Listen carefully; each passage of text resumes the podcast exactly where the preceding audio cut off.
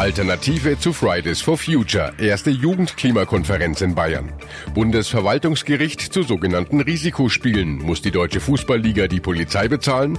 Und keine Waffen für Saudi-Arabien. Deutschland hält Exportstopp aufrecht. Besser informiert aus Bayern und der Welt. Antenne Bayern. The Break. Willkommen zum Nachrichtenpodcast von Antenne Bayern. The Break ist die Auszeit für mehr Hintergründe, mehr Aussagen und Wahrheiten zu den wichtigsten Themen des Tages. Es ist Freitag, der 29. März 2019. Redaktionsschluss für diese Folge war 16 Uhr. Ich bin Antenne Bayern Chefredakteur Ralf Zinno. Seit kurzer Zeit verbinden viele mit dem Freitag automatisch das Thema Klimaschutz. Dazu beigetragen hat die Fridays for Future Bewegung. Das sind Jungs und Mädels, die die Schule sausen lassen, um für mehr Klimaschutz zu protestieren. Und das eben immer freitags. Kritiker sagen, der Kampf für mehr Klimaschutz darf nicht auf Kosten der Schulbildung gehen. Der bayerische Umweltminister Thorsten Glauber hat nach einer Idee gesucht, wie sich die Schüler am Klimaschutz beteiligen können und dadurch keine Schule schwänzen müssen. Die Lösung? Eine Jugendklimakonferenz Konferenz und die fand heute zum ersten Mal in Erlangen statt. Fortgesetzt wird sie nächsten Freitag in München. Wir haben bei Umweltminister Glauber mal nachgefragt, mit welchen Erwartungen er heute in die Konferenz gegangen ist. Die Erwartung, die ich habe, ist äh, doch äh, die, dass ich heute zum Zuhören gekommen bin. Also ich bin gekommen, um den Jugendlichen um zuzuhören, welche Wünsche und Forderungen sie ja konkret haben. Viele der Forderungen haben ja gesetzgeberische Auswirkungen und die Fragen auch dann zu transformieren, einfach im, im Diskurs klar zu machen, wie Gesetzgebung funktioniert und wie auch so eine Transformation funktionieren kann. Alles, was die Schüler heute in Workshops diskutieren, werde natürlich auch ernst genommen und man werde mit den Ideen weiterarbeiten. Das zumindest versichert Glauber. Ich bin davon überzeugt, dass die Stimmen, die heute in den Workshops erarbeitet werden und die Themen, die werden dann nochmal im Plenarsaal vorgebracht. Und so soll es ja auch sein. Dafür gibt es ein Plenum und Plenumssprecher und auch einen, einen regen Austausch danach und das ist gut. Die Jugend will zwar diskutieren, mitreden und einen eigenen Beitrag zum Klimaschutz leisten, ob das aber auch in Form einer Jugendklimakonferenz funktioniert, da waren sich viele Teilnehmer heute noch nicht ganz sicher. Also ich kann mir gut vorstellen, dass sich einige kleine Dinge ändern werden nach dem heutigen Tag, dass Dinge in Anstoß genommen werden, aber ich glaube nicht, dass das der Tropfen ist, der das fast zum Überlaufen bringen wird. Dafür müssen wir noch ein bisschen Wasser nachkippen. Nee, ich erwarte leider gar nichts, weil Herr Glauber ja, auch wenn hier tolle Möglichkeiten ausgearbeitet werden, muss er sich an nichts halten wenn er wirklich was verändern will, dann redet er nicht mit uns, sondern mit den 23.000 WissenschaftlerInnen von Science for Future. Aber ich glaube, dazu hat er einfach nicht genug Mumm, das zu machen oder sich wirklich den Problem zu stellen, sondern will lieber hier sein Gesicht wahren und sich in der Presse gut darstellen. Die Jugendklimakonferenz hat heute in Erlangen ihren Auftakt gehabt. Nächsten Freitag in München geht's weiter. Eine wirkliche Alternative zu den Fridays for Future Protesten ist die Konferenz aber nicht. Auch heute sind nämlich unabhängig von der Konferenz wieder zahlreiche Schüler auf die Straße gegangen. Ein Ende dieser Protestbewegung ist nicht in Sicht. Wenn Werder Bremen auf den Hamburger SV trifft oder Kräuter Fürth gegen Nürnberg auf dem Platz steht, dann brennt die Luft. Solche Derbys wecken Emotionen bei den Fans. Und die kochen auch manchmal über. Bengalos fliegen dann durch das Stadion, Fanblocks beschimpfen sich gegenseitig und im schlimmsten Fall wird's auch mal handgreiflich. Bisher haben die Kosten für die zusätzlichen Polizeieinsätze immer die Städte getragen, in denen diese Spiele stattgefunden haben. Bremen hat jetzt aber geklagt und fordert, dass die deutsche Fußballliga, die DFL, auch zahlt Anstalt. Konkret geht es um ein Spiel im April 2015. Da war es zu einer Massenschlägerei zwischen den Fans von Bremen und Hamburg gekommen. Sollte also die DFL Polizeieinsätze in solchen Situationen mitfinanzieren? Mit dieser Frage hat sich heute das Bundesverwaltungsgericht beschäftigt. Das Bundesverwaltungsgericht hat aber keine Entscheidung getroffen. Richter Wolfgang Bier verwies den Fall zurück ans Oberverwaltungsgericht in Bremen und sagte, über die Rechtmäßigkeit des angefochtenen Gebührenbescheides in seinem noch umstrittenen Umfang, also circa 400.000 Euro, konnte das Bundesverwaltungsgericht nicht abschließend entscheiden. Die gesetzliche Grundlage für die Gebührenerhebung steht zwar mit höherrangigem Bundesrecht in Einklang. Für den besonderen Polizeiaufwand aus Anlass einer kommerziellen Hochrisikoveranstaltung darf grundsätzlich eine Gebühr erhoben werden. Ob sich der konkret angegriffene Bescheid in jeder Hinsicht im Rahmen des Gesetzes hält, bedarf aber noch weiterer Klärung in tatsächlicher und rechtlicher Hinsicht. Eine Tendenz ist deutlich geworden. Generell ist es möglich, dass sich die DFL an den Kosten von Polizeieinsätzen beteiligt. Jörg Ratsch aus der Antenne Bayern Nachrichtenredaktion, das ist ja eine schwere Niederlage für die deutsche Fußballliga, oder? Die muss ja dann künftig zahlen.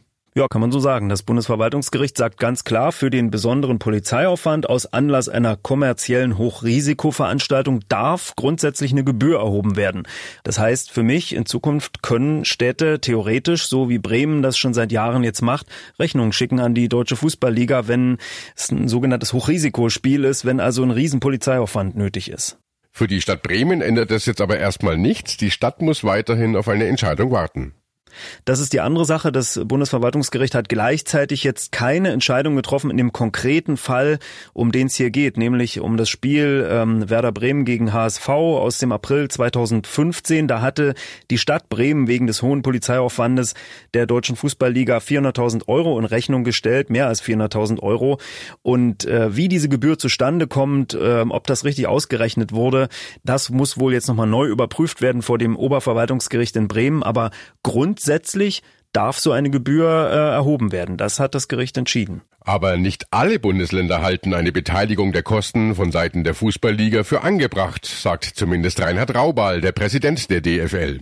Ja, ist ja leider so, dass äh, da unterschiedliche Statements bisher vorliegen. Wir haben das ja in den letzten Tagen gelesen, dass der Innenminister von Bayern es ablehnt, dass der Innenminister von äh, Baden-Württemberg es auch ablehnt und äh, der Innenminister in Hessen auch. Jetzt haben wir hier eine Situation, äh, wie wir sie haben in Bremen. Wir haben also eine Art Flickenteppich, was die Gebührenfrage möglicherweise anbelangt und äh, das berührt dann schon die Frage der Chancengleichheit der Vereine, je nachdem, in welchem Bundesland sie sind. Die DFL wird in Zukunft mit Sicherheit noch öfter um Geld für Polizeieinsätze gebeten werden. Ob Bremen mit seiner Gebührenforderung tatsächlich durchkommt, das bleibt aber abzuwarten.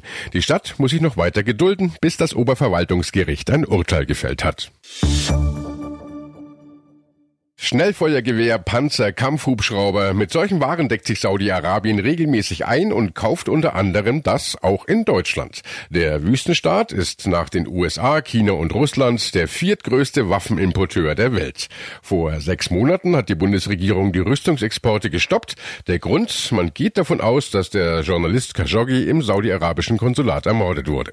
Eigentlich sollte das Rüstungsembargo jetzt enden. Die Bundesregierung wird es aber um weitere sechs Monate verlängern verlängern. Arne Beckmann berichtet für uns aus dem Hauptstadtstudio in Berlin. Arne, der Exportstopp hat bereits Auswirkungen auf Industrie und Unternehmen. Wo denn genau? Ja, bestes Beispiel ist da die Lürsenwerft in Mecklenburg-Vorpommern. Saudi-Arabien hat dort 35 Patrouillenboote bestellt. 15 wurden auch schon ausgeliefert und der Rest der Bestellung ist entweder fertig oder fast fertig und liegt da jetzt. Ja, wohin damit, wenn nicht nach Saudi-Arabien?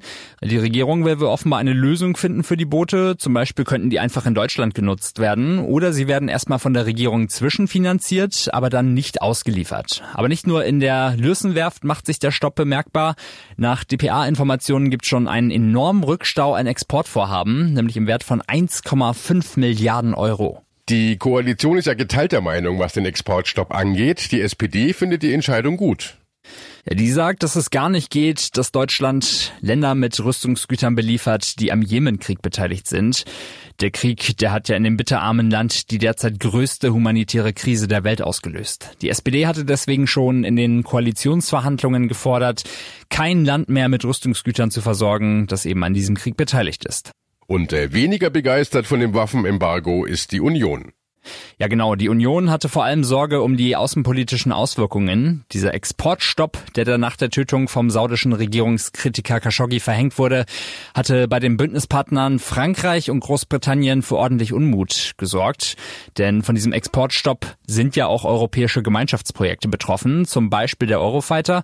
Und Kanzlerin Merkel hatte in diesem Zusammenhang vor einem Glaubwürdigkeitsverlust gewarnt, was die deutsche Europapolitik angeht. Hm, Jürgen Hart, der außenpolitische Sprecher der Unionsfraktion, hat das im ZDF so ausgedrückt. Unser Ziel ist, dass wir die Sicherheit Deutschlands und die Sicherheit in der Region ein Stück befördern. Und Saudi-Arabien ist ein wichtiger Player in der Region. Saudi-Arabien ist in jedem Krieg aktiv, aber Saudi-Arabien ist auch bereit, eine konstruktive Rolle bei einer Friedenslösung für Jemen zu spielen. Da haben wir ja auch eine erste große Konferenz gehabt, die zu einem begrenzten Waffenstillstand geführt hat, der im Übrigen nach meiner Ansicht von Saudi-Arabien und den Vereinigten Emiraten auch geachtet wird. Statt einer Verlängerung des Waffenexportstopps hat Hart einen anderen Vorschlag. Ich äh, erhoffe mir eine zweite Jemen-Friedenskonferenz mit einem entsprechend ausgeweiteten Waffenstillstand, vielleicht auch mit einem Fahrplan wie Jemen zu einer neuen, zu einer äh, friedlichen Entwicklung kommen kann.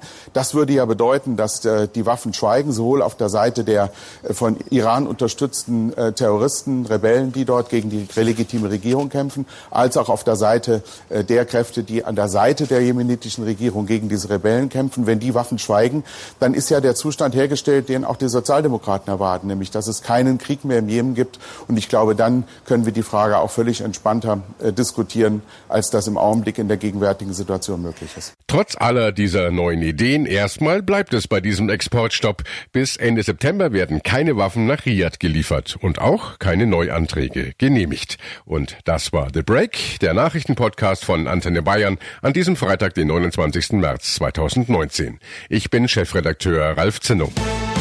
Antenne Bayern.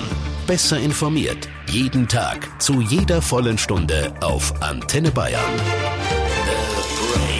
The Break gibt's auch Montag wieder um 17 Uhr. Jetzt abonnieren.